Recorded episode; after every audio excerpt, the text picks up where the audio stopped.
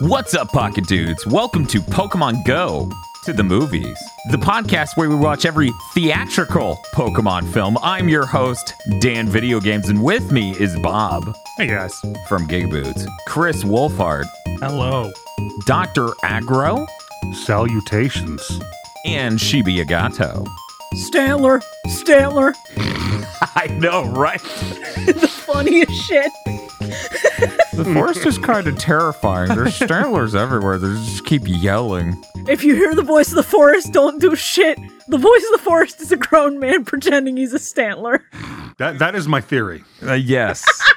you expect the voice of the forest to be this mystical, kind of wispy voice. Instead, it's Stantler.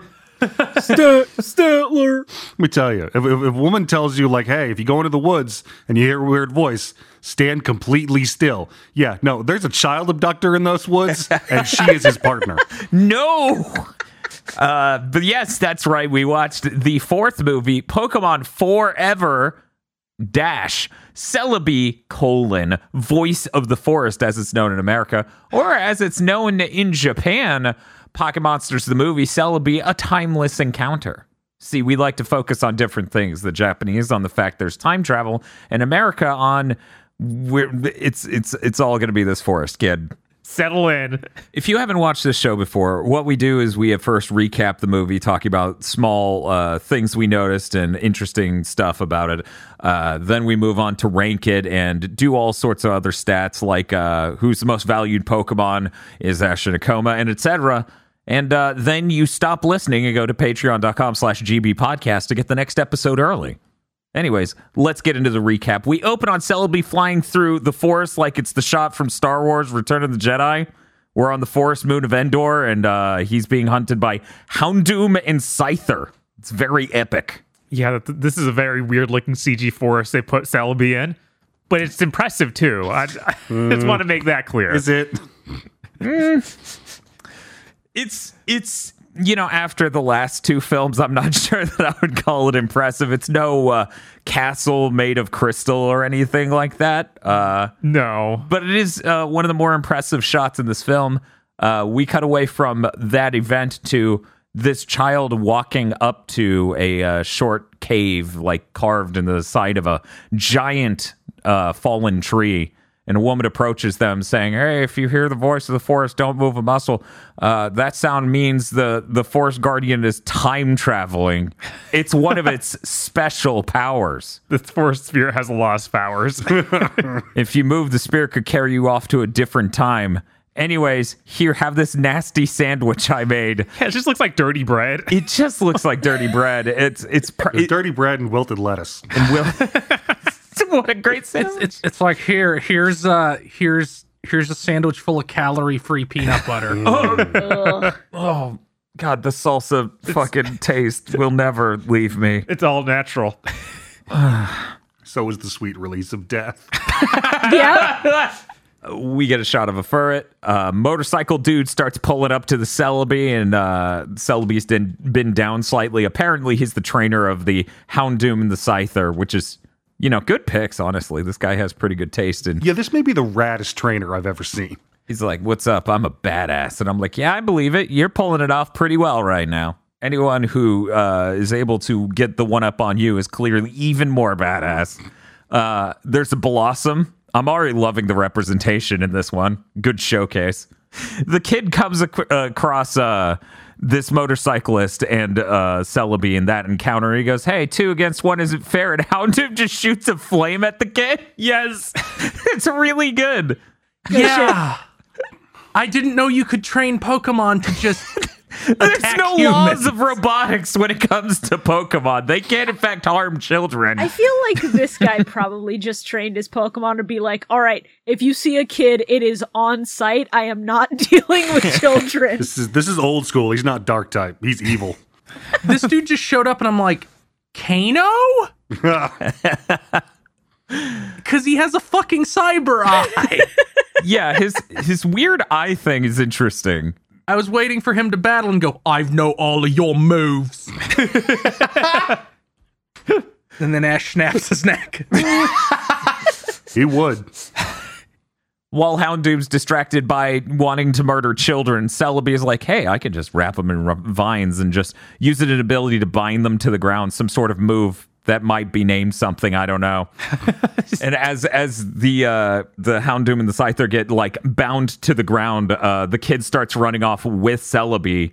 And he's cradling it, and the biker shows up and says, "I'm a Pokemon hunter, kid. I'm ca- I'm catching Pokemon. Yabba dabba dabba." Is basically the monologue he gives. They start running. Celebi yells. A blue wave envelops the forest. The kid gets taken by Celebi through the portal to somewhere. We zoom out. The forest is now a picture or a painting, unclear because of the art style. And all I could think of is, and it's missed now. This is in a book. this is all on the island. We kind of brushed over, but this is Villain 2 with some weird non-standard way of catching Pokemon. Which doesn't seem more effective than regular Pokeball. He's like, I'm a Pokemon hunter. Yeah, man, who ain't? no, I'm different. You're really not. I, well, no. What makes him different is he hurts kids. So child murderer is is the Yes. title. Y- yeah, but we have to have a different name in the Pokemon universe. Oh, God, it would have been so good to just be like, in the games, child murderer has challenged you. yeah, see, see, it, normal Pokemon trainers can only hurt children if they make eye contact first. Ooh. That that is a competitive advantage for this guy. Uh, but as we as we zoom out of this uh, painting slash picture, uh, it, it pans over. The hunter is now old, and his Pokemon are just hanging out in there. He's getting roughed up by a guy with an R on his shirt. There's a Sneasel. That's cool. yeah, I like Sneasel. Sneasel's fun. This guy roughing up the uh, former badass, thus asserting himself as the real badass of this film, pulls out a thing that is a dark ball. God, even they haven't beat up this guy, but the dude's like old now, so it just feels mean. Yeah, it's like it's like I'm the badass. I beat up this 80 year old man. Well, it's okay because he was about to beat up this child, so this is the comeuppance that has been how many years in the making? Like fifty by this point. what is, what is this Every- Days every- Gone rule? Every new villain will slightly one up the last one in the lamest way possible. We get four in. It's like I ate half of this cake and then returned it to Walmart. oh my god, this one's even more evil than the last three. Uh, but he explains with the dark ball. He's like, the Pokemon I catch with the dark ball become evil Pokemon. Come out, Tyranitar, who is okay, let's let's so stop right evil here. now. What's up? where did he get that? it, it it is a one shot capture Mm-hmm. that mind dominates Pokemon. Yes. It also maxes out their level. And it changes the saturation value because I swear Tyranitar is more saturated than normal. Mm-hmm. Yeah, Yes, that is yes, correct. it is. Well, it's depressed and sad and malnourished before it goes into the dark ball, and then it gets fucked up and nourished and evil. why the fuck is he doing this as a job? He should be running the world. He's using this tech wrong. I mean, he also had he like this is a little bit later, but he also has the fucking He-Man battle vehicle. Right? He Does, yes. I saw it and I was like, yeah, I owned that when I was six. As he does this, and Tyranitar is totally awesome and wrecks things, uh, which makes it evil now, even though I'm convinced it would always just wreck everything like this. We get the CG intro Pokemon Forever, Celebi, the voice of the forest. This is where I have to admit, we watched the uh, little short in America that plays before the movie. Um, I believe it was called Yes Pikachu the movie for some reason, and all it was was it going, "All right, the anime is a thing. Maybe watch it." uh, we get uh, the narrator, the classic Pokemon narrator here, and it has a really bad flanger sound applied to it in the U.S. dub, just like Brock was in that uh, intro anime thing. Uh, there's a Crobat and a Crocodile and a Pikachu and a Crocodile on screen, and this is the actual important part of this recap. But yeah, basically, this is a, a small vignette part of the movie where they're at a seaside or lakeside town, and uh, Ash, uh, Brock, and Misty are just waiting on Ash. It's like, oh, we gotta go. Where's Ash? He sends off uh, Crobat to go get Ash. Ash is having a cool battle against the crocodile with a local trainer. It's very cool, very very small. Like I don't know, uh, stereotypically French or Italian town. I don't know. Just reminds me of the opening of the Tim and Eric movie. Expect Diamond Jim to come walking out any minute now. I really like this intro. It's very upbeat. We get a remix of the opening theme of the anime. And as Crobat comes up, it just starts grimacing like uh, Kanamori from Eizouken at Ash. Oh my god, yes, it does. I mean, that is that is just Crobat's face always. doesn't doesn't like make a sound, doesn't like do anything to communicate, just makes that face at Ash. He instantly goes, "Oh my god, that's right. I need to go." So he runs out of the battle abruptly to try to catch the boat. so, sorry, Xenoblade character, I can't continue battling you. yeah, the accent that VA put on for this kid is like the weirdest shit. I already forget if it was like bad Australian. It or- was just super British. I'm I'm drowning in Xenoblade right now, so it didn't even phase me. It's like, yeah, that's just how people sound. yeah, that's just how people sound now, I guess. He just screamed "Alu, aloo," and then the Pokemon uh, remix just completely covered up his voice. He saw he saw a shiny and he went, "That's a doll right here." Oh, Uh, but yeah, they need to catch the boat before it leaves. Brock and Misty are on it, and just like, come on, Ash. And this trolley car of like luggage carriers or whatever just pulls in front of Ash. And he just does the I'm running, but in place animation as he looks to the left and the right and just starts freaking out. He runs up to the dock. He makes a leap for the boat, and they try to grab his hand. He, he's not going to make it. And then some random guy on the boat grabs Ash's hand and is like, hey, I got you. Yeah. As far as this intro doesn't have much of a fight like the other ones did, where he, Ash just fights a trainer. This is mostly Ash running through city trying to catch the boat. I kind of really like that though, because Yeah. it's like Yeah. left to his own devices, Ash will just be fighting around the world. he is fucking stupid and also 10. So this is absolutely a plausible thing that can and uh, will happen to him. He's just gonna get left behind. It's we're gonna get the Pokemon equivalent of Home Alone if he's left to his own devices. If none of these are Pokemon Home Alone at any point, I'm gonna be so upset. I feel like that's such a good premise.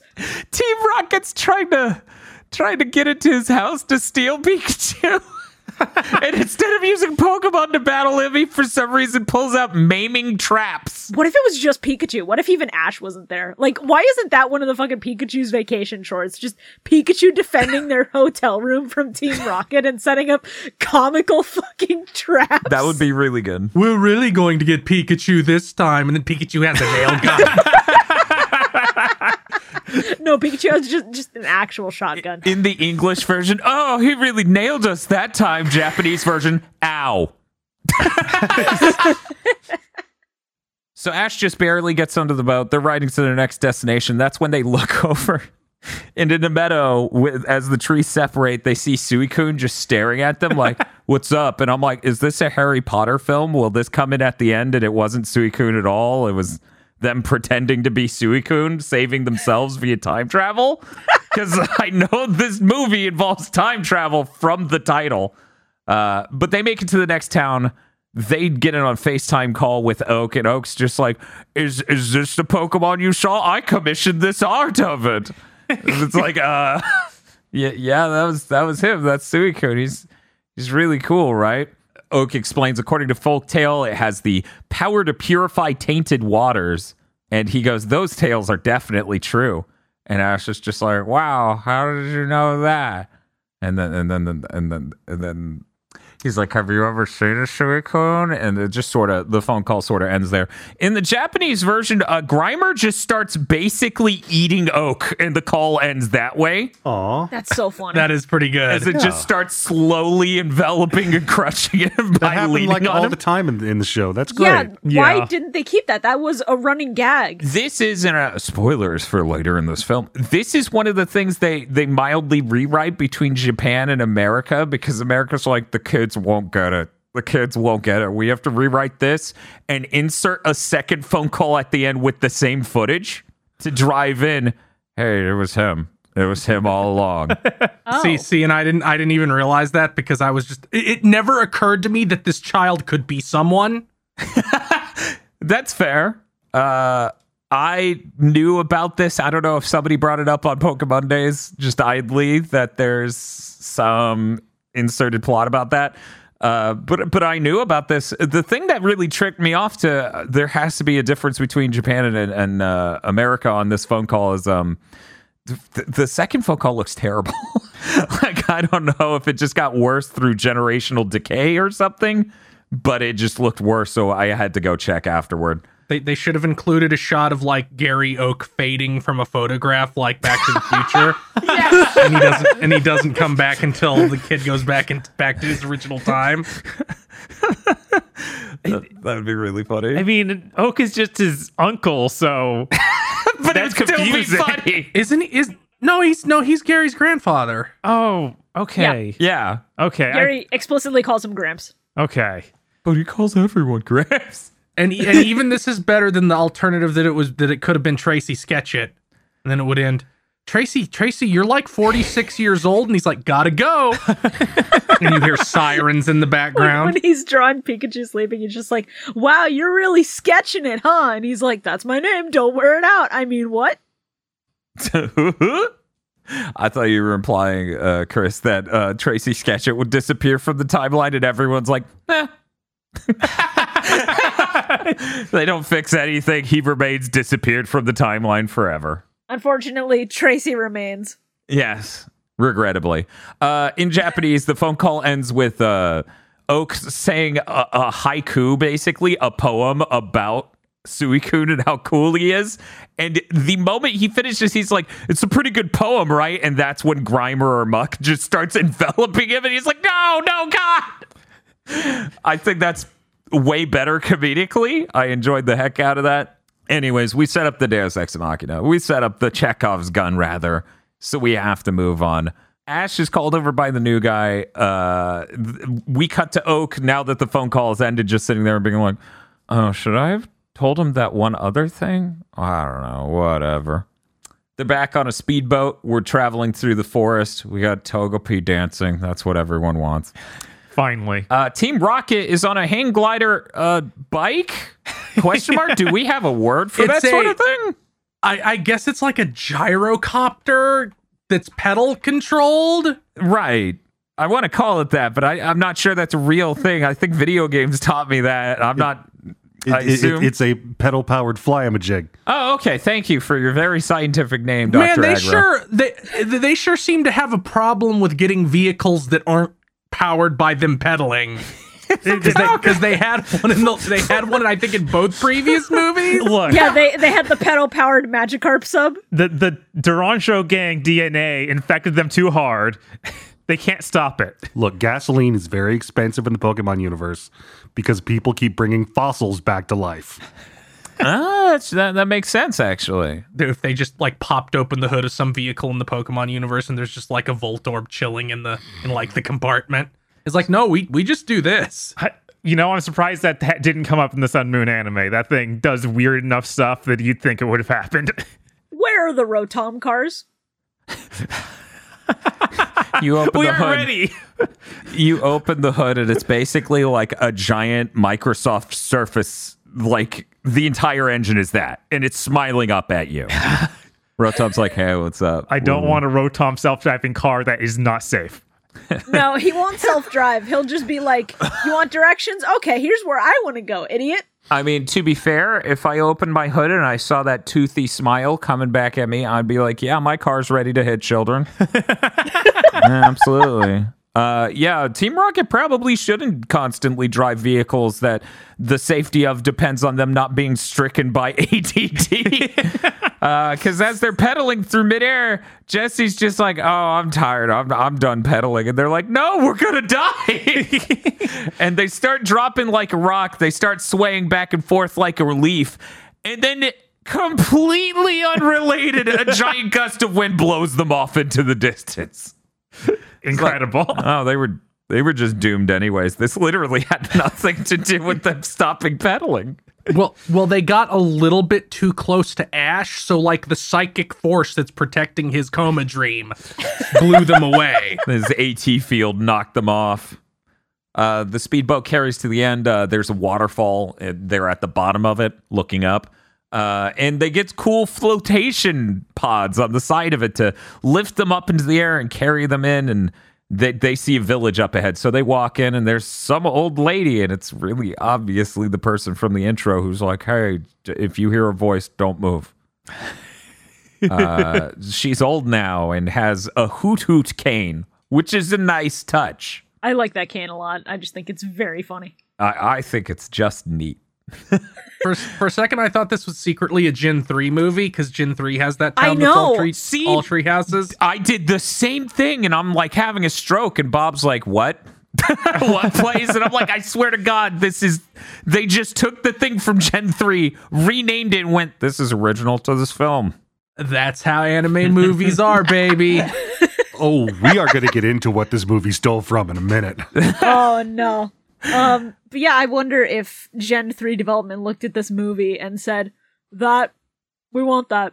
uh, we we the old lady you know her young daughter is there and so is brock unfortunately for her we have hit the brock percent run it is complete you can stop watching the movie He has to he has to run his bit where he's like, "My name's Brock, but you can call me your boyfriend." Fortunately, Misty is here to immediately shut him down and ensure that he never uh, gets to harass women. Let's let's be clear about something, and I think this is the worst it's ever been.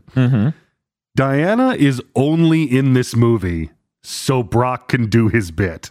yep Yeah, she does vanish Yes. immediately after. Explicitly, so he can do his bit.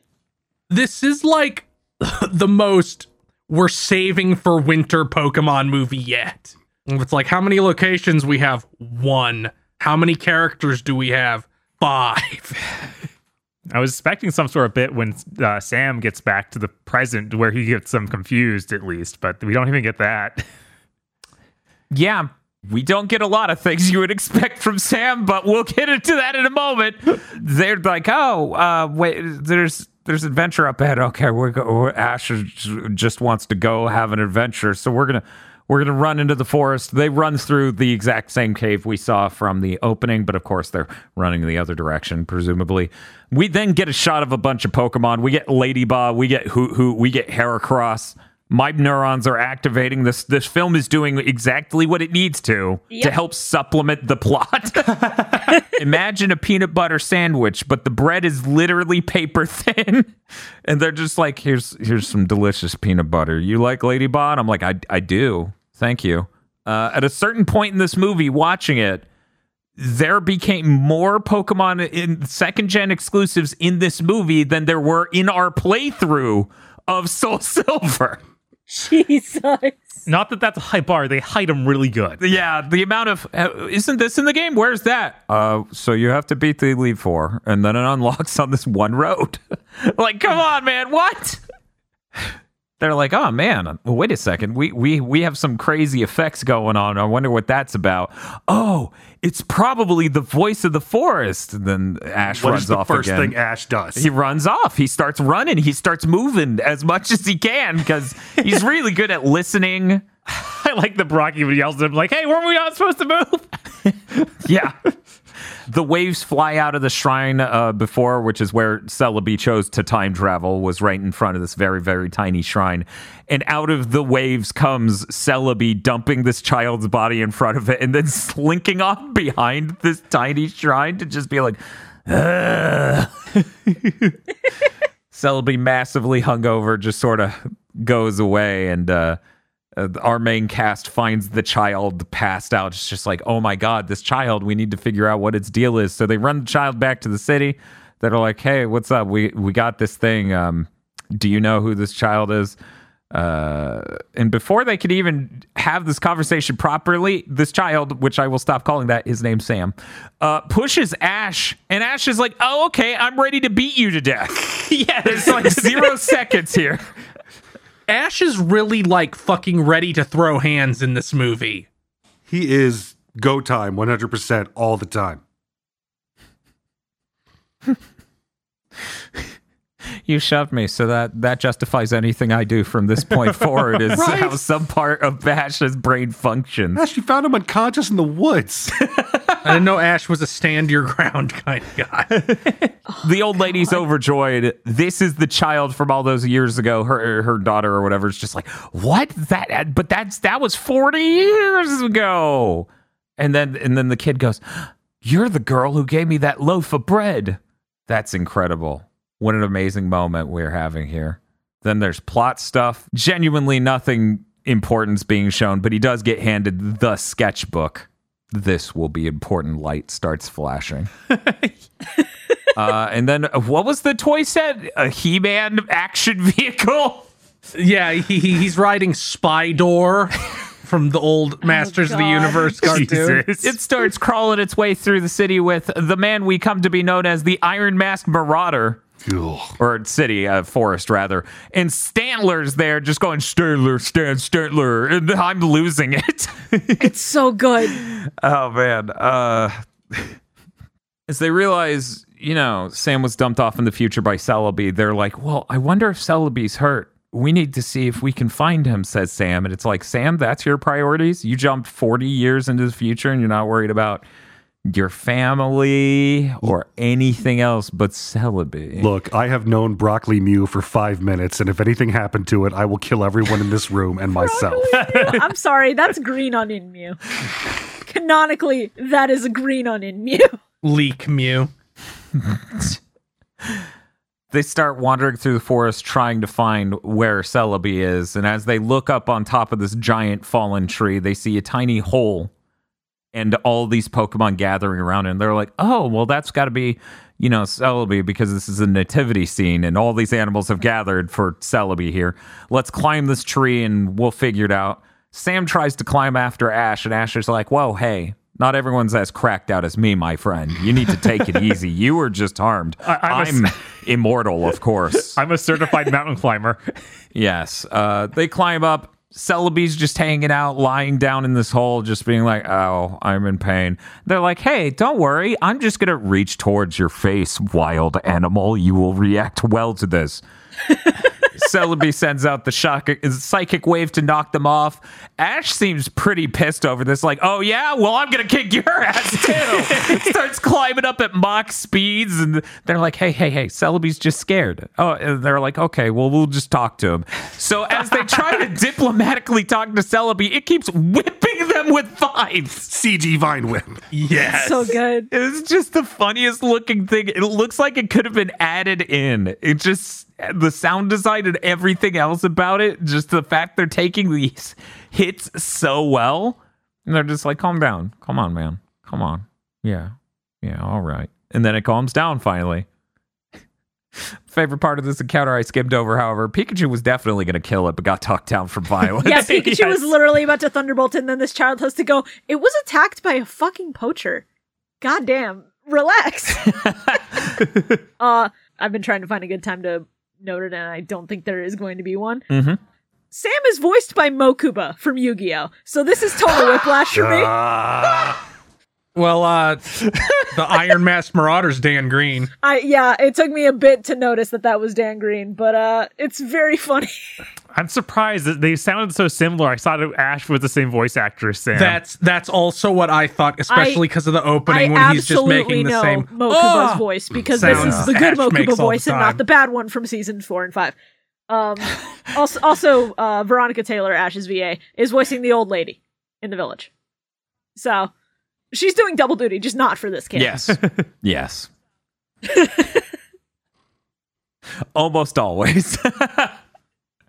Ash's mom Yeah. wasn't in this one, so she's got to voice someone else. Uh, as they make their way out of the forest with uh, Celebi being cradled like a Celebi baby, uh, they, they encounter Team Rocket, unfortunately for them. Uh, they're hanging out on this tree branch and they start doing their rocket schlocket. Wobbuffet shows up and it's like, hey, what's up, bitches? It's second gen. I'm going to consistently ruin everything for you already unlucky saps. Uh, cracks the uh, tree branch and they all come plummeting to the ground. I fucking love Wobbuffet. Wobbuffet is really good. It's a it's it's a fantastic Pokemon that salutes while it screams its own name. yes, I, I love that scene because the, the whole team like just walks by Team Rocket and Misty's like, "It's okay. They'll unfortunately be fine." Yes. that is true. Uh, they walk up on Spydor in the Iron Mask Marauder.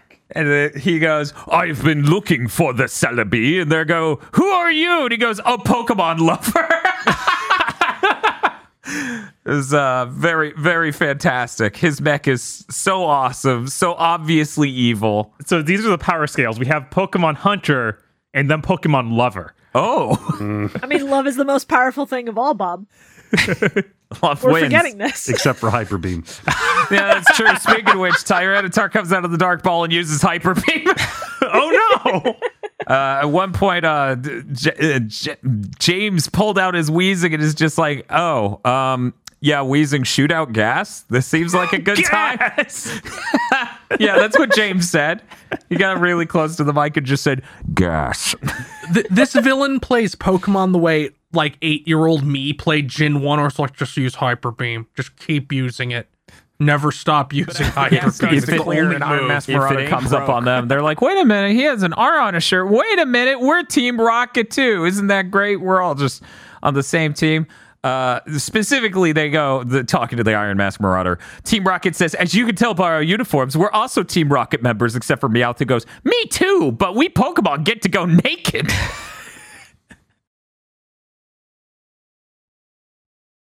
I really love that moment. Iron Mask Marauder pulls out two other Pokemon. It is uh, Sneasel and Scizor, also juiced up by the Dark Ball.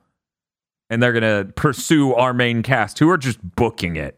Like after after the Weezing shot out the gas, they're like, "This is a good time. Let's let's just let's just leave." Okay, right here. This is where this movie unequivocally turns into Princess Mononoke. Okay. Oh. Yeah, it does that a bit for sure. I've never seen it. Oh my god. Honestly, I haven't either.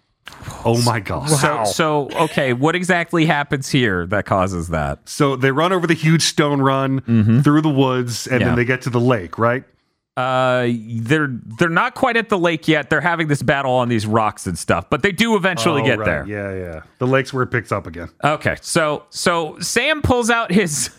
I don't even know how to describe it. He has like a bottle cap valve on his Pokeball. It's a steampunk Pokeball. That's what I would think. It. It's an old timey Pokeball, yeah. I like that now that we know Arceus and how Uh-huh. actual super old Pokeballs are. It's like, man, things advanced, de-advanced, and then re-advanced real quick. I think these are a th- I think these are a thing you can get in Gen 2. Are these Apricorn balls? Yeah, I think that's what it's supposed to be. Here's the thing, Bob. As somebody who lived through the 2010s in cine- cinema, are you going to be surprised by technology advancing, regressing violently, and then advancing again? Yeah, no, not at all. cinema technology has been hilarious ever since digital video took over. Uh, we're finally back at parody with film. That took way too long. Uh, anyway, Sam pulls out Charmeleon. And I'm like, oh man, that's great. We don't we don't get to see Charmeleon all that often, I don't feel. And then uh, Ash goes, Hey, what what about Bayleef? That's a good Pokemon.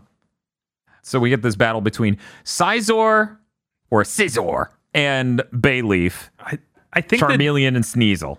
it's neat that Caesar is here because I assume that this is a stolen Scizor from the Pokemon Hunter. So this is like a 40 year old Caesar. I don't think so because the Scizor and the Sneasel were sort of like standing in the back while this guy was stealing that man's Tyranitar. I thought that just, I thought just the Sneasel was, and that we didn't see a Caesar till here. I, I think they're both there. I think they're both okay. just standing there being like, hmm, I think they're just sort of like mugging for the camera. right, At that yeah. Point. They don't do anything. Uh, we have a battle. Uh, the battle concludes, and uh, apparently they tied Scizor and Sneasel to a rock and ran. that just seems weird. Look, they're not going to kill Pokemon. yes, but this seems like a comical way to restrain them, like like it's a very old comedic shot, like from ancient We've cinema. seen Pokemon faint before. I don't know why they wouldn't just like knock them out. They're at like, we have to restrain them. They're too powerful because of the dark balls. Yeah, maybe they can't fall. They can't be knocked out because they've been dark balled. Oh man, that's like one of those uh like okay, I'll I'll just Shaolin soccer. It's like Shaolin soccer. They have the American drugs. That's what's in the dark ball. We Yes. we know now.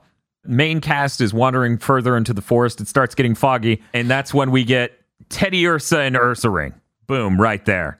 They're like, uh, um, I think they want to guide us. Maybe let's follow this fucking bear. They follow it back to its cave and he eats them. I'm like, damn, I can't believe this keeps working. If only, if only they had just not moved in the first place when they heard the voices of the forest, then they would have been fine. As long as children believe in magic, our bellies will be full. The bears clock out. Stantler clocks in, starts guiding them further into the forest. Stantler clocks out. Furret clocks in, starts guiding them further into the forest, and then they come up upon the lake, where apparently this is a Ghibli film. This is shot for shot the scene from Princess Mononoke. I do not doubt this for one second, just to be clear. Yeah, that just of course. Celebi is looking real rough, still being held like baby. Sam's like, okay, I'm just gonna walk into the water and then just sort of soak you a little bit. I'm just gonna get some of these nutrients and hydration in here. there is a giant wide shot of all these Pokemon very excited for the Celebi to get saturated for some reason. Celebi falls into the water, his body just drifts off, and he looks upward towards the sun. And as Fairy he goes to the shell. as he soaks in the rays, he starts glowing green. And now the entire lake is lit up with a green energy. And Celebi's like, "Hey, I'm I'm I'm at full power now. I'm going to fly around. We're going to have some fun. I'm going to dunk Ash's hat. It's going to be funny. Everyone loves that. I'm just here. I am Broccoli Mew. Everyone loves me. I'm the baby." And, and it- this is the scene, and it just continues to be this scene for a bit. It is uh possibly whimsical. We'll find out later. this uh, this whole expanse here, where they're Totoroing it up with Celebi, uh, is is where my theory about who who Sam was uh, came to the forefront. I thought we were going to pull a, you know, Sam is a girl's name too, by the end of this movie. So, so then he was going to be. Oh, nobody in particular. I thought Oh, I okay. thought he was going to go in for the kiss. Uh, oh, Oh, see, I was thinking like, so what? He'll he'll he'll yell that Sam's a man's name and he's a man and start oh and start God. a war. Could you imagine Ash had any Kamille energy at all? Could you imagine anyone in Pokemon had Kamille energy? Jesus. Uh, Celebi gives him the power of flight, you know, just does that. Uh, taps Mis- Misty's knee, which I didn't mention it earlier. Misty kind of like tripped on a rock and kind of hurt her leg a little bit, but now it's all better. Thank you, Celebi. We're going to fly around. It's going to be whimsical. Everything's going to be fun. Everyone loves it. They're a Jumpluff on screen. Yeah. We now cut to a disparate scene where they're like, hey, berries are new this gen. Look at these berries. We're going to all eat berries. Do you guys love berries? Very based and berry pilled. Yes. Uh, they have a great scene where they get to enjoy food, which means we have to cut to a sad scene where Team Rocket is like, oh, we haven't eaten anything forever. Oh, look at this peach looking thing. We should eat this. Uh, as they try to grab it, they get pulled off a s- the spider mech, and uh, a bird eats the thing they were trying to eat, anyways. Shot of Hoothoot, very important. In the nighttime scene around a campfire, Ash wakes up to find Sam uh, drawing in a sketchbook. My PTSD activates. They're like, oh, this is, this is pretty good drawings. You draw all these Pokemon. And I'm like, please, please, another characteristic, any other characteristic I would really enjoy for this new, new quotations mark character to have. But Ash tells him about the Pokedex, and it gets us thinking, oh, he's he's designing Pokedex stuff. Oh my God, this book. It's just like a Pokedex, but it's a book and paper. yeah, as Bob was saying, uh, Ash compares Sam's book to his Pokedex. Sam says, Ash sure knows a lot about the future. Ash says, Well, at least I'm not stuck in it like you are. And I'm like, Yes, you are, Ash. you are, in fact, stuck in the future right now. Well, he's not stuck in his future. Like he's not shown 40 years in the future. He's trying to relate to Sam here, okay? No, he's not actually. He's really making Sam feel like shit, actually. yes, that is, this is not going well. Sam only now realizes his predicament and is sad. Sam says he thinks he'll like living in the future, but he has to get used to it. Uh, no, uh, editor's note: He's only been in this forest. He has no idea what the outside world is like. Sam then worries about his mom. Ash, functioning on all levels, goes, Thinking about my mom gets me thinking about her cooking. They eat the bread. oh, They swear it's good. oh, oh. oh. This line kills me. Okay. They they come up on some trees. They notice they're all glowing with metapods. They're like, "Oh, this is amazing! The metapods are like evolving into Butterfree. Fantastic! What what an awesome thing!" And then they climb a tree and they watch the Butterfree all going. And I swear to God, I wish I was making this up. As the Butterfree are everywhere, Sam says, Look at all the Butterfree. And Ash says, I hope you'll be free, Sam.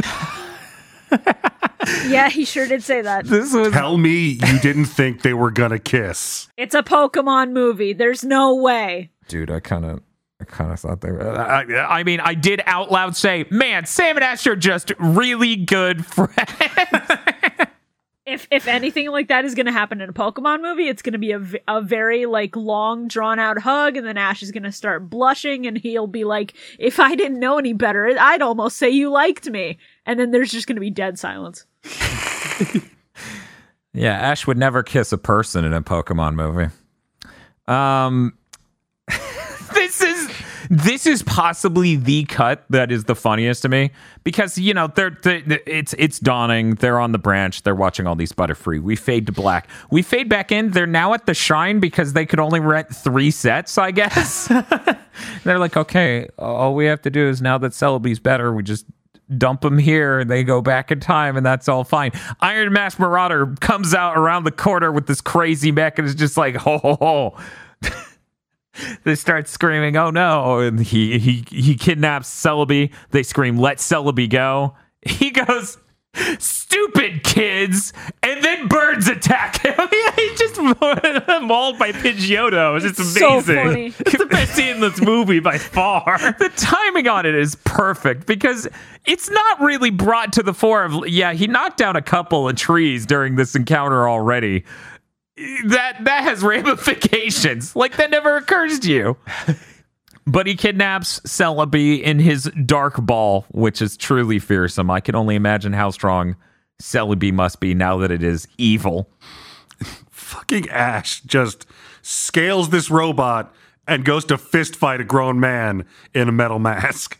yeah Now, I love this kid. Yeah, he just he just like no, I'm just gonna start punching you. Yeah, he doesn't bring Pokemon this time. It's not. It's not what this movie's about. he brought these hands and he's going to use them. The great thing is he actually successfully wrestles the Celebi Dark Ball out of his hands, plummets to the ground, and is just lying there holding it like, I did it. And then Iron Mask Marauder just stamps his foot down on Ash's arm. Is like, let go, motherfucker. While Brock and Sam just stand there like piss ants. yes. Uh, as he wrestles the Dark Ball away from Ash, all the Pokemon show up to judge him and slowly start closing in. We get just shot after shot of look at all these second gen Pokemon that are that have had enough of this shit, and the mildest sprinkling of like first gens in there. He goes, okay, well, I've had enough of this. This is fine. And he uses the Dark Ball to unleash Celebi and Celebi's fearsome, now super powerful evil magic as it flies around with a sphere around it, causing mayhem and destruction. And it is just that's what psychic type is in these movies glow with the circle and fly and wreck shit. Yeah, be be, be an a, be an a- angel from Eva. Celebi starts forming the Dr. Manhattan style house, but instead it's with twigs. Instead of it forming out of the sand into a crystal palace, uh, this starts forming some sort of sphere around Celebi in midair after all these Pokemon were wrecked by it. Everyone's freaked out. The old lady just starts noticing. And then we cut to a CG Suicune.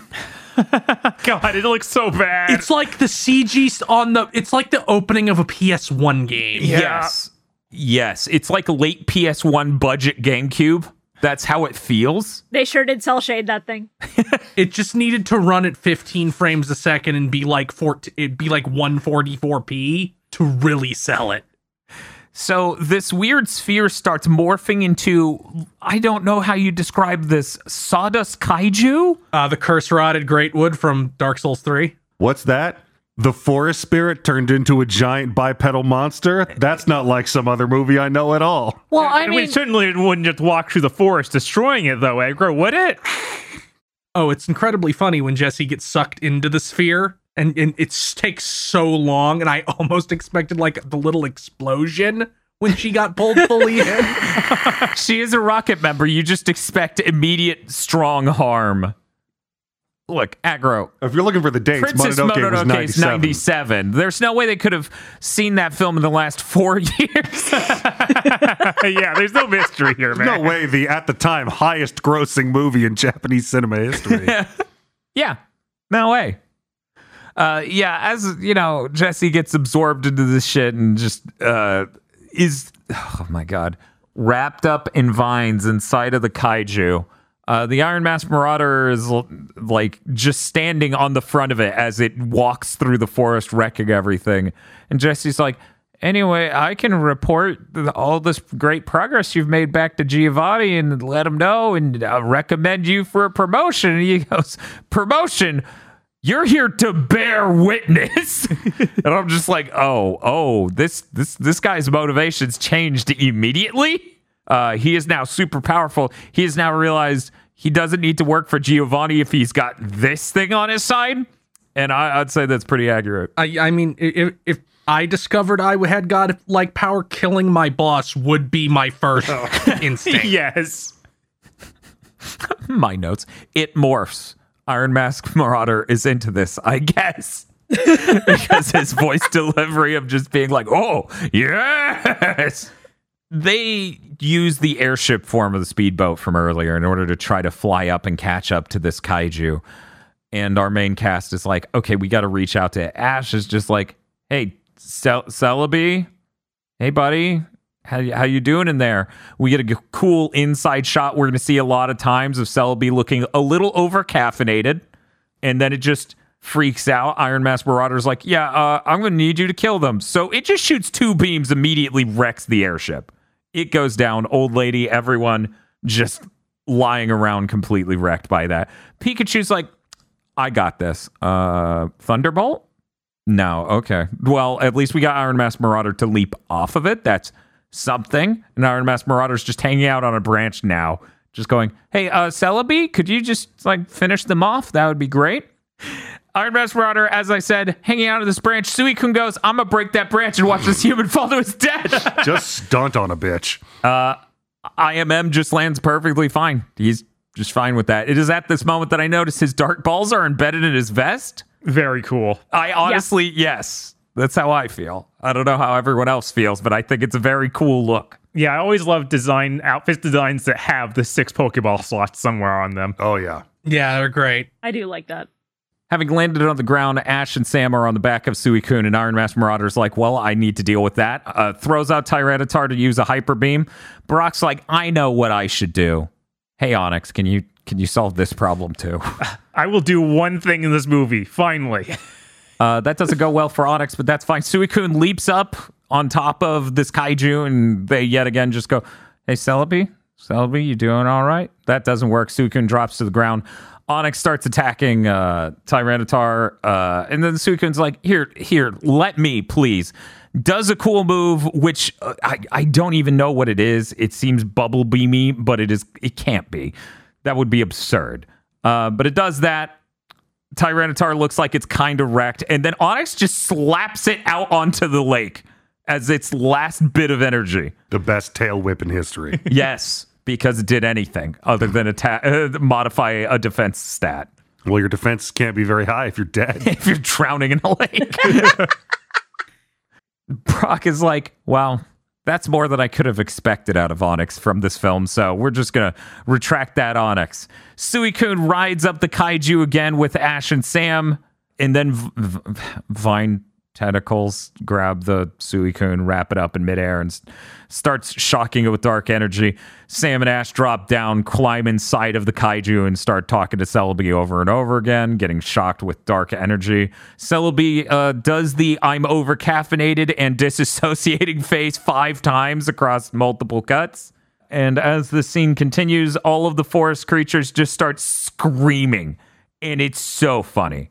I don't know. There's something really delightful about, like we've talked about before, some Pokemon are just the sound of a human screaming.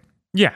When you get a whole cast of Pokemon to just come out and scream, that is always going to be funny. Ash and Sam continue climbing in. Celebi remembers the good times while still shooting dark energy out.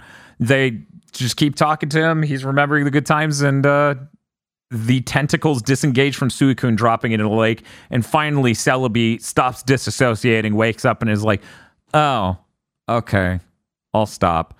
The kaiju falls apart. Our main cast flies out of there, or Sam, Ash, and Pikachu. Pikachu Pikachu's just there because it needs to be in the shots too. But anyway, they walk up from the lake. They're like, "Oh, oh, this Celebi's like going bad like lettuce in a fridge. this is this is this is dire. How long has this been in here?" the Iron Mask Marauder's Dark Ball uh, explodes, but it does not eviscerate him, which I was really hoping it would. I was hoping it would be like uh, Dragon Ball when Goku kicks the grenade back at Mercenary Tao and it just deletes him from reality. Yeah, I assumed it would also couple something like that. Like it explodes and he's just disabled. Uh, but no, it just explodes and he's just angry. Uh, they're like, we can't, we can't heal Celebi in the lake. The lake has been ruined because the forest is angry. What are we gonna do about that? And then Suicune's like, hello, I have this gun. It says the word Chekhov on it. No, it's okay. There's a bunch of Pokemon around crying. That will solve everything. We learned in movie one that it kind of does sometimes. does, does does this happen in Princess Mononoke where all the animals are crying? okay. Suicune purifies the water, and they go, okay, now that it's like soft water instead of hard water, we can just dunk the Celebi in and it'll be fine. I, I should note, I did not catch the line early in the movie where Oak said he had that power. Really? So when Diana says it, I'm like, this is the biggest ass pull I have ever seen. Yeah, I also had that, and then had to be like, no, he said that earlier. And I'm like, okay. Yeah, the funniest part, the real ass pull is here. It, it did nothing. like they keep Yeah. dunking Celebi and it's not healing it. They're like, okay, this is fine. Ash is like crying and just going, no, this is great. Actually, I, I love this. Um, hey, remember berries? We can eat some berries and starts smushing them into his face and they roll off and go to the water. I'm like, oh my god. Oh no, Ash is having to confront death. oh, and I'm having to watch Ash confront death. They let this child say, Celebi is dying. Celebi is about to die. And I'm like, "Well, how did this get past the four kid censors? What the actual fuck? I know you get you get the line of Celebi, you can't die, and then every Pokemon just starts screaming and crying, and I'm like, holy crap, this is this is really going for it. This wouldn't be happening right now, Suicune, if you solved the problem. I'm useless. Leaves. Weird that that's how Suicune sounds when it talks. yes. You know who could have solved this if it showed up in a movie for real? Was it Entei? It's Entei. My boy. baby. Yeah! Whatever. Fake Entei has a much better movie than real Suicune. You're so right. It is true. That's true. It is, it is absolutely true. we only spit facts on this podcast. the sound of the forest, the voice of the forest lifts up. Rings start shooting out. They're going to cause second impact. Um, Cel- a, a whole a hell rift opens in the sky, and Celebes pour out. And I'm like, okay, there are two ways this goes. There are a bunch of Celebes, and this are them. Somehow, this is all of the Celebes, and this is a multiverse situation. And all the parallel timelines, this is the same Celebi that's like, up, one of me died. We got to go pick him up. Yeah, this this is some end of season Doctor Who bullshit. I was going to say this is literally the 50th special where it's like, not every doctor's got to be here. All of them, including the one we haven't seen yet. And it's just like, yeah, it's every Celebi, except you don't have different actors to make it cooler.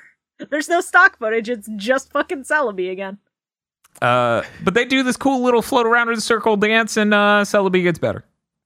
That's it. yeah, I- I'm going with the theory of there is only one Celebi, and this is all the different times of it. Yeah, I like that theory the best because it makes this more interesting.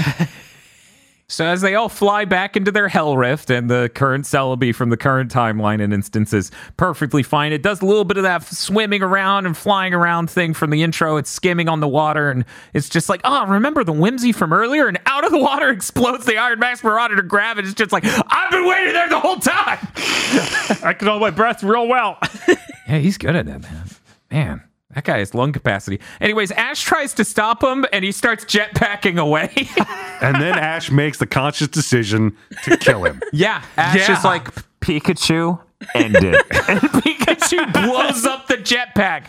They are so high in the sky at this point. I don't even know. It is so far up. It's like, there's a 0% chance of survival. I don't know if you thought that through, Ash, or this is your Denji moment of the month. I, I feel like it's just Ash going, My I have more HP than you. Yeah, Ash is like, I trained for this. I can tank this hit. Mew will save me. At this point, Ash has fallen from greater heights than this in multiple movies. I feel. Yes. I feel like Ash believes in gravity. He doesn't believe in impact. No. Yeah, he's not experienced in actually hitting the ground. You know, maybe we just don't realize Ash is holding that one item that basically gives you sturdy. So it's like, yeah, if if, if I didn't endure a death blow, I will survive with one HP. he's just always got a escape rope on him. It's just like no tuck and roll. Just tuck and roll. It'll be fine. No, he's got the Rotom in his Pokedex from Scarlet and Violet where you will fall at full speed. And then, even at a trajectory that should break your arms, it will break your fall at the very last possible second. Thanks, Rotom. My shoulder's dislocated now, but I'm not dead. Uh, Celebi activates, and uh, hey, check that out. They're they're gonna float safely to the ground. What is delightful? Iron Mask Marauder uh, lands on branches and crashes through them, and just is like, oh, oh god, oh Jesus! Starts rolling down a hill, lands at the bottom, and has this this real mode of just. Yeah, he's got to be in excruciating pain. His mask slides off. The villagers are there. All of the Pokemon are there. He's cornered, and they start silk shotting him. Right? I really thought they were gonna lynch his ass. they are just off screen. I thought it would it would cut to black and he would just scream, and that would have been the way better scene.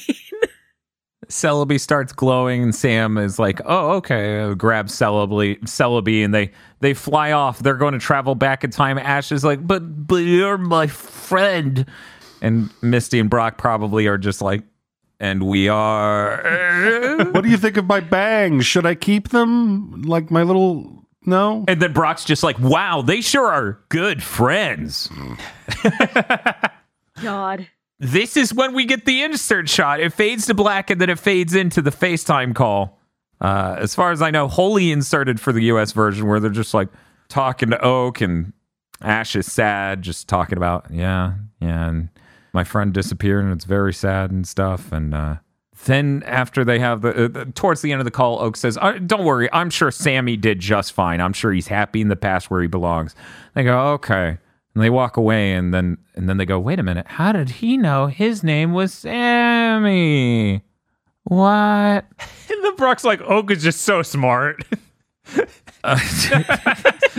And you two were good friends and I'm observant. yes. He just goes, wow, Professor Oak really does know everything. it's so sad. Even at that point, I'm like, we're gonna do a shot where like Oak hooks Ash up with that guy because Oak just happens to know him because it's so fucking weird and doesn't make any sense for that to have been Oak.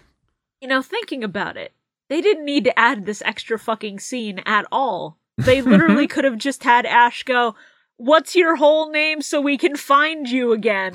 And then he just goes, My name's Sam Oak. And that's it. Then Ash would know, and we can't have that. We absolutely cannot have that. Otherwise, it might interfere with the timeline of the t- TV show. Oak then pulls out the sketchbook and it's like, yeah, that's uh-huh. That's that's what the movie was. Yep, we get it. Yep. J- Jessie's floating in the lake because we just forgot about her at some point. Yeah, we did. Meowth and James swim up on a a, a cool uh, log raft they made, and they're just like, "Hey, what's up?" And then Tyranitar wrecks their shit. Si- Scizor and Sneasel look look at the mountain, the lake, and then just leave.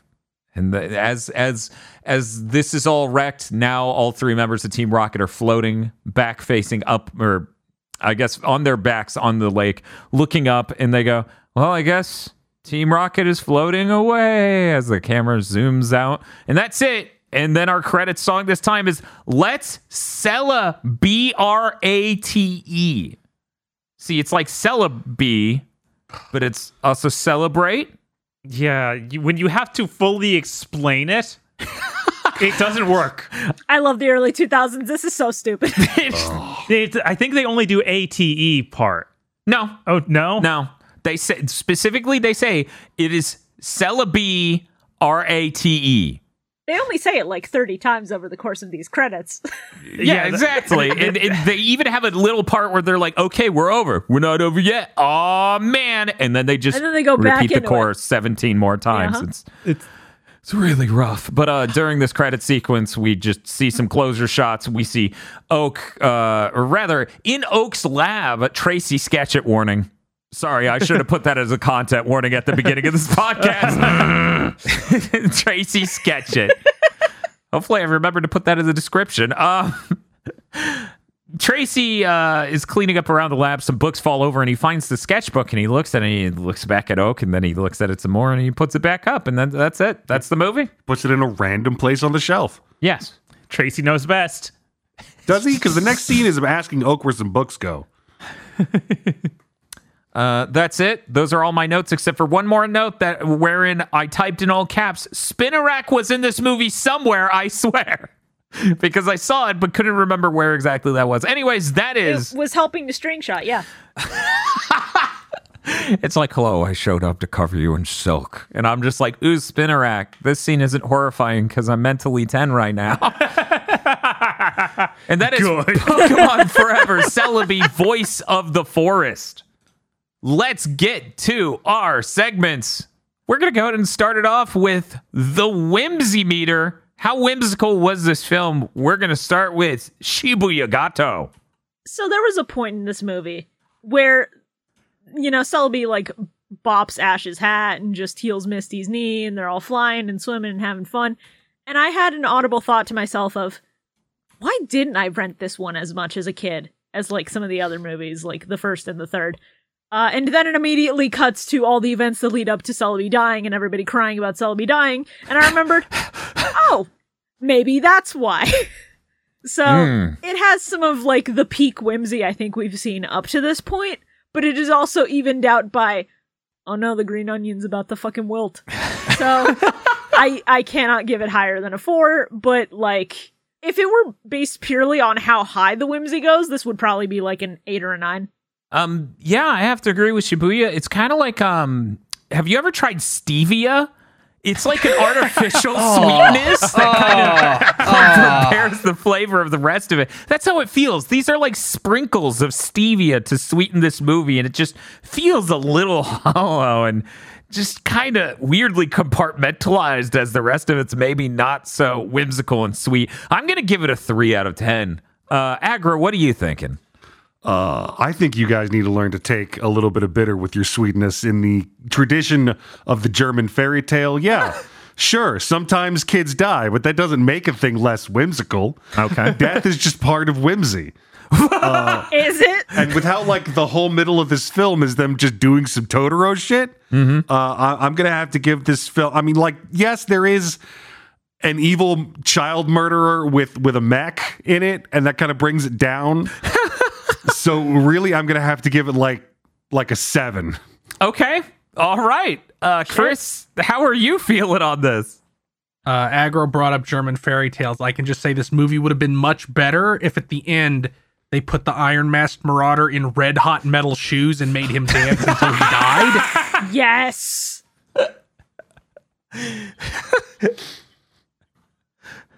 Sorry, I'm just imagining Brock's there and it's like, he committed a crime, so all punishments are valid. Brock, you really shouldn't be the one saying this. okay. Bob, thoughts? I'm gonna have to go even higher than the rest of you guys because Oh. I feel like there is nothing but fake whimsy in this whole movie, and that's just as good as real whimsy. um, it. I don't even find the part where Celebi is dying that sad. I think it's too funny because it's it's a dra- wrinkled like and lettuce. um, and I don't buy for a second they're actually gonna kill this thing. Oh, wouldn't that be good, though? Well, I mean, it's a Pokemon movie, of course not, but like, I feel like they don't sell nearly as well as other times. So I'm gonna give this a nine. Like there's many scenes that are just nothing but look at these Butterfree, pretty whimsical, right? wow. Yeah, that's that's true. There are moments like that. Yeah, basically hit rammed its way all the way to the top of the scale and then went down a little bit. Just a little. Just long enough for Bob to be like, I really wish this taste of this disgusting artificial sweetener would get out of my freaking mouth. yes. Uh, that gives it a total whimsy score of 30 and an average score of 6. We're moving on to the dex check.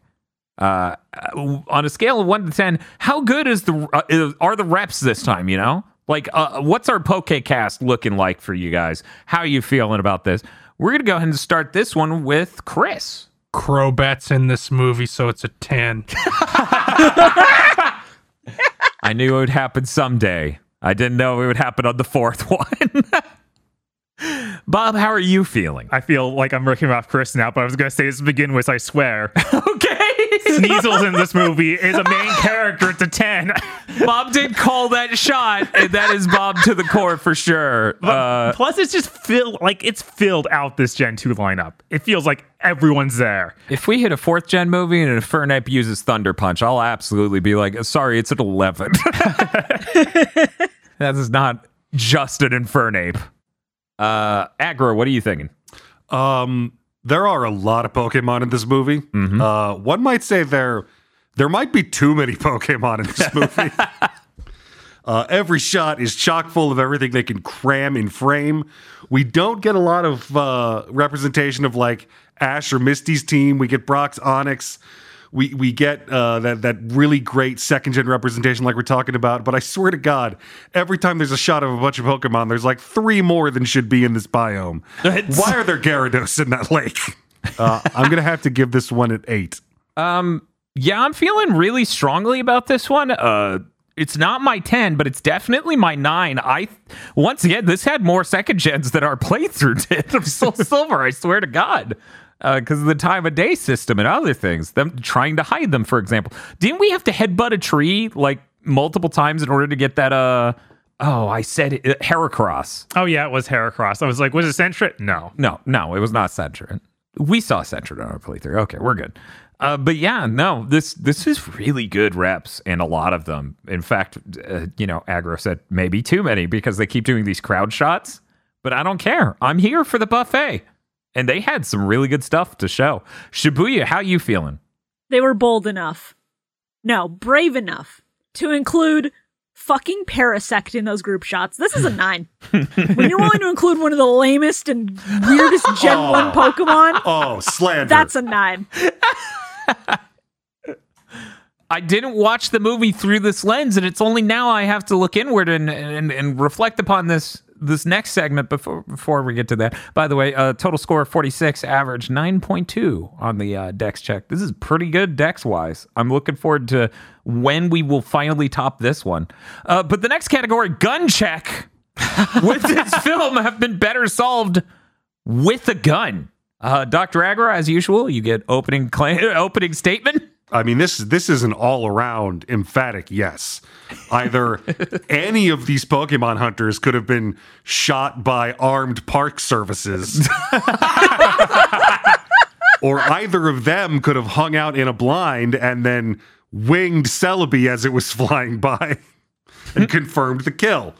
Okay. I d- no, that one wouldn't solve anything. Then the time Celebis would all descend. Hit the second impact. yes, second impact. I'm sorry, Aggro. We can't have it. Hmm. Uh, Bob, what are you thinking? Oh, absolutely. This is the bend of the most solvable with a gun we've seen in any of these movies. that dude, the, the Mask Marauder, exposed chest at all times. You can easily get a bullet in there. That vest ain't bulletproof, it's just got Pokeballs. Yes, the vest is only covering so much too. It's not. so We got that scene where he comes up on the spider mask, the uh, mech, the Iron Mask Marauder, and then Weezing shoots out the gas, and the main team's just like, "Oh, we got to run away! Let's run away!" And they all run away, and Rock just runs. Brock just runs in place until they all leave, and then he comes back with a gun. he just pulls it out, shoots the Iron Mask Marauder, and then looks at the other three and is like, "You're next." Just so you know. And I also feel like Sam is like 40 years in the past. It's not safe. He would be carrying.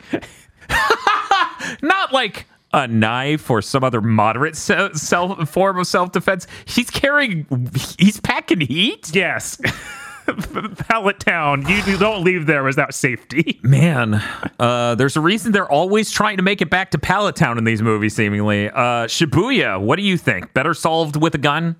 I think if Ash had a pistol at any point, Iron Mask would have been dead frame one. I also think that if Sam had a pistol, uh, that first poacher would have been dead and would never have been able to tell this guy where Celebi was. So, yes. Okay, uh, Chris. The villains are poachers. Of course you can solve it with a gun. This time's uni- unanimous, guys. You could have absolutely solved this movie with a gun. this feels like the most incredibly straightforward. Yes, we're gonna get in this entire run, but who knows? Maybe. the only way that Iron Mask going up to Giovanni could have ended is just somebody drawing a gun and shooting him. Fair. Uh, we move on to our next segment the MVP most valued Pokemon. Who do you think is really bringing it in this film? I better not hear some devil's advocates out here. Uh, but let's go ahead and start with Bob. I mean, I feel like no one's that important in this movie, but Celebi is the only reason any of it happens. What a coward. He jumps through time like that. Come on. Okay. So is that an inverse most valued? Yes, he's the most valuable player because he caused this whole stupid movie to happen. the most valued player, the guy who fell asleep at the wheel of the fucking train. yes. Here's to Celebi, the cause of and solution to All of all our our problems. Shibuya, who's your MVP? Now, there is a Pokemon that I think could be called MVP. Um, but no, it just fucks off until uh, people say that it can uh, do the bullshit that it needs to do. Yeah. So I'm gonna give it to the Ursaring that showed them where the lake was because like the Yeah. lake is a center point for all of this, and like it's just an Ursaring who's chilling, he's just like Ursaring, and then he walks. So MVP Ursaring. Yeah, that's fair. Pretty good forest guide, this Ursaring. Didn't get lost, went directly there through the fog. Pretty, pretty good forest guide. What if we gave the Ursaring a gun? that might have that might have solved this. Uh Chris Could have made a difference. Chris, uh, what do, what do you think? Who's the MVP? I'm gonna give it to Crobat. Damn it. Damn it. Poor aggro. Um, I'm gonna, you know, I'm gonna give it to Pikachu because Pikachu was willing to make the ultimate sacrifice at the end. Look, Pikachu's so light, he wouldn't have died. Oh, you Every- think the terminal velocity for Pikachu is not lethal? Yes. I think you're all forgetting that there's tree cover that would have slowed their fall. They would have hit those branches and their velocity would have slowed. Just to be clear, it's a Pikachu, not an Emolga. but but maybe you're right. Maybe Pikachu can't fall fast enough to be injured by a fall from that height, especially with the branches and stuff. Yeah, it's just like a Rambo First Blood. just go through a few of them and then have some broken ribs, but he's still good. Pikachu wrapped up like Rambo. uh, aggro. What are you thinking now that Crobat's gone? I'm gonna have to give it to my main man Onix, who after seasons and seasons of jobbing like a punk, has decided that he's not gonna take it anymore, and straight up murders that Tyranitar. Their Tyranitar was evil. I'm And then sorry. goes, "Uh, I'm sleepy. I, I I don't know what I was doing. I took an Ambien. I'm not responsible for anything." I like how none of us nominated Suicune because we're all like, yeah, no, he that sucked. that is who I was vaguely talking about. Fuck Suicune. yeah, no, that was that was so sad. They set it up and everything. It's like Suicune can solve the problem. Suicune's like, step aside, people. I'm gonna solve this problem. It does this fancy dance on the lake to purify it, and it does nothing. Oh no, a giant monster made of dried grass. If only there were a fire type dog. Mm. I'll even take electric because that might start a fire. Suicune's like, hey, what's up? Doesn't somebody in this movie have a Charmeleon? Everyone just looks at Sam. Sam staring off into the distance. Next segment is Ash in a coma. We're going to start with Shibuya. Now, this might be controversial on this one. I don't think so. I this feels more like a bad acid trip than like a coma brain coming to terms with real life issues. Hmm. Despite the whole death thing, I I just don't get the coma vibes from this movie. I don't know. Yeah. Uh, I also kind of don't really get coma vibes from this one. Uh, there was a very astute statement, I believe, from Aggro in episode three, though it may have been two. I edited both of those within 24 hours of each other. So, uh, where he said, I don't believe Ash would fabricate a story that wasn't about him. and this seems even more peak that. There's none of this feeds back into the myth of Ash at all. like the second movie did, it doesn't have that fantastical of elements other than time travel and I guess forming a giant kaiju. I'm going to have to go with no. Bob, how are you feeling on this? I'm leaning towards yes, only because there's so much fake whimsy that might come from the mind of a dying brain. So after he watched 14 different Disney VHSs and entered the coma, yes. his brain cobbled together the most Well, in some Ghibli films, yes. and some Ghibli. Well, obvi- obviously. they climb inside and they're like, "Your name is Celebi," and the giant kaiju explodes. And yeah, I, I'm kind of surprised that didn't happen. uh, Aggro, what are you thinking? I, I'm I'm down to the wire, conflicted on this one be, because of exactly the reasoning I gave that you quoted, Mm-hmm. but also it, it really feels like somebody just put Princess Mononoke on the TV while he's in his coma.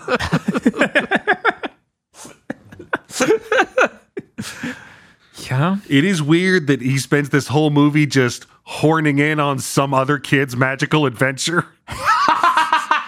so I, I think I'm going to go with with no. If Okay. if Ash was constructing this world, he wouldn't have to bully some other kid to get in on the action. uh, Chris, what are you thinking here? it's it's tough because like bob said there is so much whimsy that seems like it could come from the chemical rush that dying brings um and and and ash is underwater for an extended period of time and and, and so i'm gonna say yes because that's gonna be my metric for these is when ash stops being stuck underwater for a long period of time in one of these movies that's when the, the coma is breaking Stevia. It's like the rush you get while dying. yeah, I'm glad we cleared that up. Uh, we move on to our Arceus X Machina segment. Uh, this is this is a score one to ten. Uh, 10 being the highest amount of how conveniently did this ramp up towards the end? How how out of nowhere did they do an ads poll in order to return this to the norm in order to continue the anime or the other movies? What are you thinking about this? Uh, we're gonna go ahead and start with chris it, it's hard. This one's hard to pick because you have the because which were- which one am I supposed to go with? The Japanese version or the American version where they shoved in a scene that like hits the reset button even harder? Hmm. I guess it to some extent it's interesting because they leave the lingering like, but no, canonically in both regions. It was it was oak the whole time. So they've changed something about the understanding of the original world, but it's not very effectively noteworthy. I don't feel like there's any plot holes, but there it is very much like we're wrapping everything up in this tight little package, and even having Oak say, "Stop thinking about it, Ash." so I'm gonna give it a seven. okay, um uh Agar, what are you thinking? Yeah, in in addition to the solution to the final hurdle being Oh yeah, by the way, we're going to use time travel rules we never said we were operating under. they followed it up with and then Oak never told anyone that happened. Uh that is some bullshit. Uh I'm going to give this a 9. Wow. Uh Bob, what are you thinking? Yeah, I'm on board with Zagro here. Like, we have the time rift open to heal the main the po- Pokemon, mm-hmm. and then just immediately like forget all of this ever happened. It didn't. It wasn't real. Don't don't worry about it ever again. and Oak is just ignoring it fully. It's it's rough. Like this is the roughest it's been. I'm also gonna give it a nine. Wow. Uh Shibuya? I didn't really feel that way at all, honestly. Like, the thing with time travel stories is that they naturally will wrap themselves up like this, uh, depending on what they're going for. And yeah, he didn't really tell anybody, but like, this was more of an excuse to just be like, oh yeah, Oak did a thing. Maybe the Celebi thing where it heals itself is like the biggest issue, but it was meant to be self-contained. It didn't really need to pull any major bullshit aside from that. I'll give it a four. Okay. Yeah, the time travel stuff doesn't actually get me. The uh Celebi's coming out of the Hell Rift, a uh, little bit of that energy. I honestly don't believe he didn't tell anyone. I believe he talked to Delia and he did the most insane. I sealed this envelope back in 1974. Open it. That is a drawing of your child. Do not open until you name your son. you know, watching this movie with Sam and Ash voice with the same voice, I was like, this is a stealth reveal that Oak is just Ash's dad and will never admit it. They did sound really similar. I was convinced until we did this recording that they were the same voice actor. Yeah, so was I. I can tell you immediately that's a different VA. Dude, at one point, I li- literally went, I can't believe they didn't even change their voice a little when they both back to back had to do a uh sound.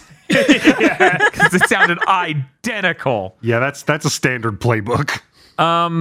I'm going to put this a little bit above average. I'm not feeling it as strong as some of the people here. I'm going to put this at a six because, yeah, it does wrap up rather neatly. It's never going to come up again that Oak has traveled through time. Uh, and, uh, you know, somehow Delia kept that to herself. Um, it really is just the multiple layers of this film of how do we solve the kaiju uh, just by talking to it? How do we solve Celebi being dead? Uh, the Hell Rift. And now it will immediately take uh, Sam back in time, and we're just not going to worry about the forest or anything else because we'll just walk away. And this place was never real; it was a a, a night fever, a, a, a, a, a night terror that uh, Ash is having, um, based on a real city in third gen, a real city in Hoenn. So I'm going to give it a six. I'm going to give it a six, which means we're finally moving on to everyone's favorite segment. How good was the film? We need to rate it on a scale of one to 251. We're going to start with Shibuya. I don't have any funny Pokemon jokes for this one. Uh, this movie is not my favorite, not by any means. Uh, I don't think it's the worst we've watched. Uh, I still think this is more entertaining, even with the like stevia tier whimsy, uh, than the second movie. Personally, I'll just give it a 163. Okay. Bob? I have to look at what I've given other things because the scoring system's insane. I'm, I'm not even trying to compare it. I'm just throwing out a number. Bob's just having the white woman formula image going on in his brain as he's just like, uh. I, I will make that if you give me images of Bob to use for it. God, of course, we rated the second movie on the 1 to 120 scale. Uh, 151. Sorry, 151, not 120 stars. No. yeah, I think that this is um, better than the second movie, but it's still pretty bad. We don't see Brock or Misty do basically anything. Misty doesn't even pull out Pokemon. We have like two Ash battles. It's it's it's really a lame movie in general. I'm gonna give it like uh oh man, like I guess an 80. Okay. Uh, that's 80 out of 251. Uh, Aggro, what are your thoughts? Uh, I was skeptical of it at first, but I have I have been utterly brought over uh, to the notion that Suicune sucks and Entei rules. yeah! We got it, boys! this, thi- this movie was not impressive. I'm, I'm, I'm going to give it a flat 99. Yeah, this is like a Suicune smear campaign. What is up with that? This is mind poisoning, frankly. As someone who loves Entei and Suicune, this movie is just a fucking defamation campaign against And Suicune. Tay didn't even get a real movie, and the movies are still treating him better. It's so funny. Right? I, j- I legitimately, this is just barely shy of everyone gathered just being like, get out of here. You didn't do anything. Suicune won't even do shit until people say, "Oh yeah, Suicune, you can you can heal the the water, right?" And he's like, "Huh," and then he does it and then leaves after nothing happens. yeah, he just absentmindedly looks over and goes, oh, yeah, I could do that, huh? Oak on the phone should have been like, but but those were much exaggerated legends. Um, I frankly think, based on our conversation here today, I like this film the least. I do not like how it's solved with Celebi just going, Celebi, wake up. Wake up, Celebi. Celebi, you're disassociating on the clock again. we need you to come to. I don't like that. I don't like the Hell Rift just happening. I don't like the fact that Like one of my favorite things in this movie is the very opening. Uh, not even the time travel stuff. Right after that, where you get that cool little portside town and Ash having a battle and needing to get to a boat. When that's the highlight of your film, we have a problem. I'm giving this a 70 out of 251. Well, Dan, I have good and bad news for you about the next movie, Oh no. Seaside Town. Ooh, ooh, that's that was delightful. I, I, as I understand it, some exciting and innovative things for a Pokemon film will occur in the next film. uh, Chris, what are you thinking? I'm gonna give this a 100 because yeah, this is we have the, this is the closest these have uh, gotten to the Dragon Ball movie status. yeah. As I start cross referencing our Mondo Cool chart and this, I'm like, okay, so which one is it closest to? Yeah, this literally brings me back to the Mondo Cools where it's the recap of Dragon Ball, but worse now. It, it feels like one of those moments where it's like, you got to bring something, you got to bring some interesting spice or flavor. You got to have something of your own. I I assume I like this the least of any human on earth. Probably. I mean, I love Celebi. I love Suicune. I did not like this film. Uh, however, I, I'm with you on that. I just uh huh. we've got a lot of movies to go, and this Yeah. is like the fourth in the series. Yeah. Yeah, we're going to be at this forever. But that brings our total amount of points up to 512. Once again, we'll let you figure out what that means, audience, and we'll catch you next time for Pokemon Go to the movies.